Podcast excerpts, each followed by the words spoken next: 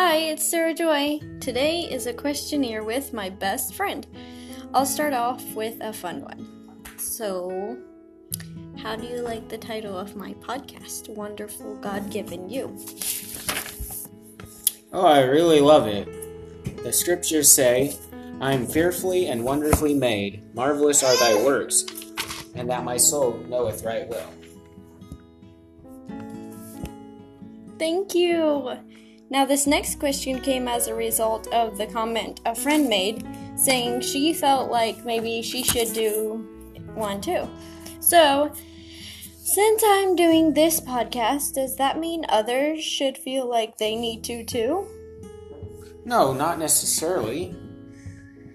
Um, the Bible says, to one is given by the Spirit the word of wisdom, to another, word of knowledge by the same Spirit to another faith by the same Spirit, to another the gifts of healing by the same Spirit, to another the working of miracles, to another prophecy, to another discerning of spirits, to another divers kinds of tongues, to another interpretation of tongues. But all these worketh that one and the self same Spirit, dividing to every man severally as he will.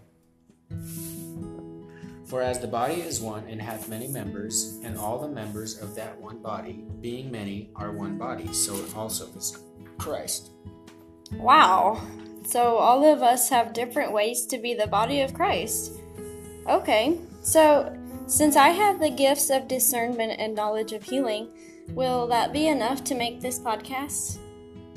No, it goes on to say that Though I speak with the tongues of men and of angels, and have not charity, I am become as sounding brass or a tinkling cymbal. Shoo! We definitely don't want to be sounding brass. At least I don't.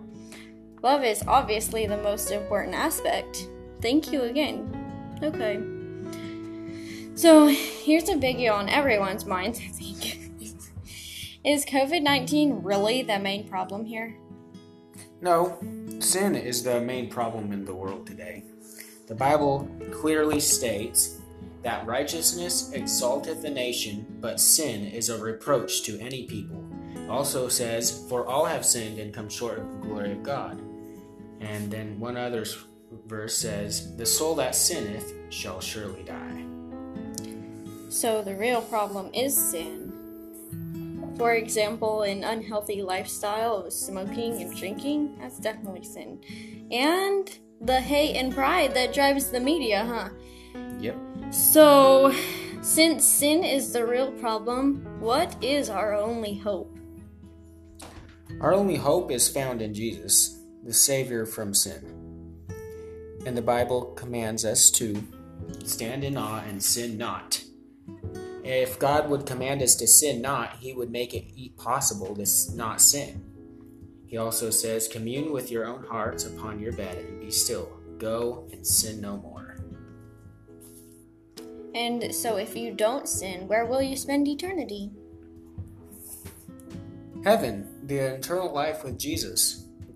John 3:16 says, "For God so loved the world that he gave his only begotten son, that whosoever believeth in him should not perish, but have everlasting life." Praise God. Do you have any parting words for our listeners? Yes. A wise man will hear and will increase learning. So keep your hearts and minds open as you listen to this podcast, listeners. Um, I could have a lot more questions to ask, but I think we'll wrap it up for today. So, if there's anything else that you have for us, just. so thank you to Joseph for talking with me today. Um, let's pray real quick. Thank you, Jesus Christ, for being our Savior. Help us through this and use this podcast as a learning tool. In Jesus' name, amen. Till next time!